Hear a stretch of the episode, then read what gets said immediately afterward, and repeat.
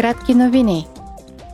Ролята на земеделските стопани в екологичния преход и начините за по-добро подпомагане на европейското селско стопанство бяха в дневния ред на заседанието на парламента вчера в Страсбург.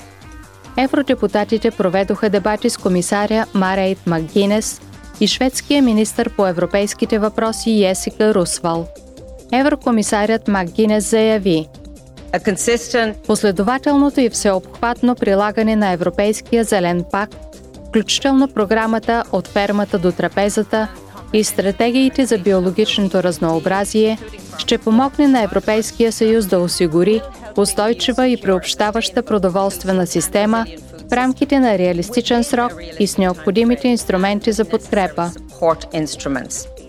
Комисарят Макгинес добави, че над 60% от почвите в Европа са увредени и това оказва пряко въздействие върху здравето на почвите и способността им да произвеждат храни.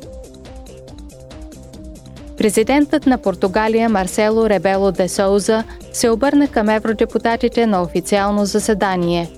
Той каза, че войната на Русия срещу Украина е основният въпрос, който Европа трябва да реши.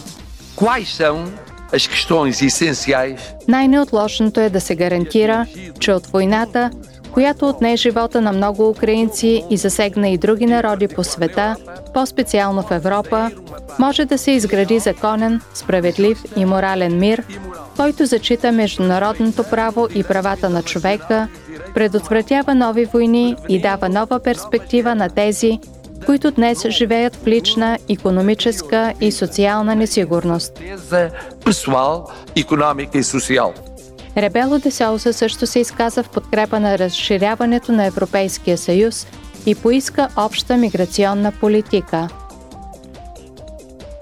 Парламентът реши тази седмица спешно да разгледа проекто закона за увеличаване на европейското производство на боеприпаси и ракети – чрез въвеждането на целенасочени мерки, включително финансиране в размер на 500 милиона евро, Законът за подпомагане на производството на боеприпаси има за цел да увеличи производствения капацитет на Европейския съюз.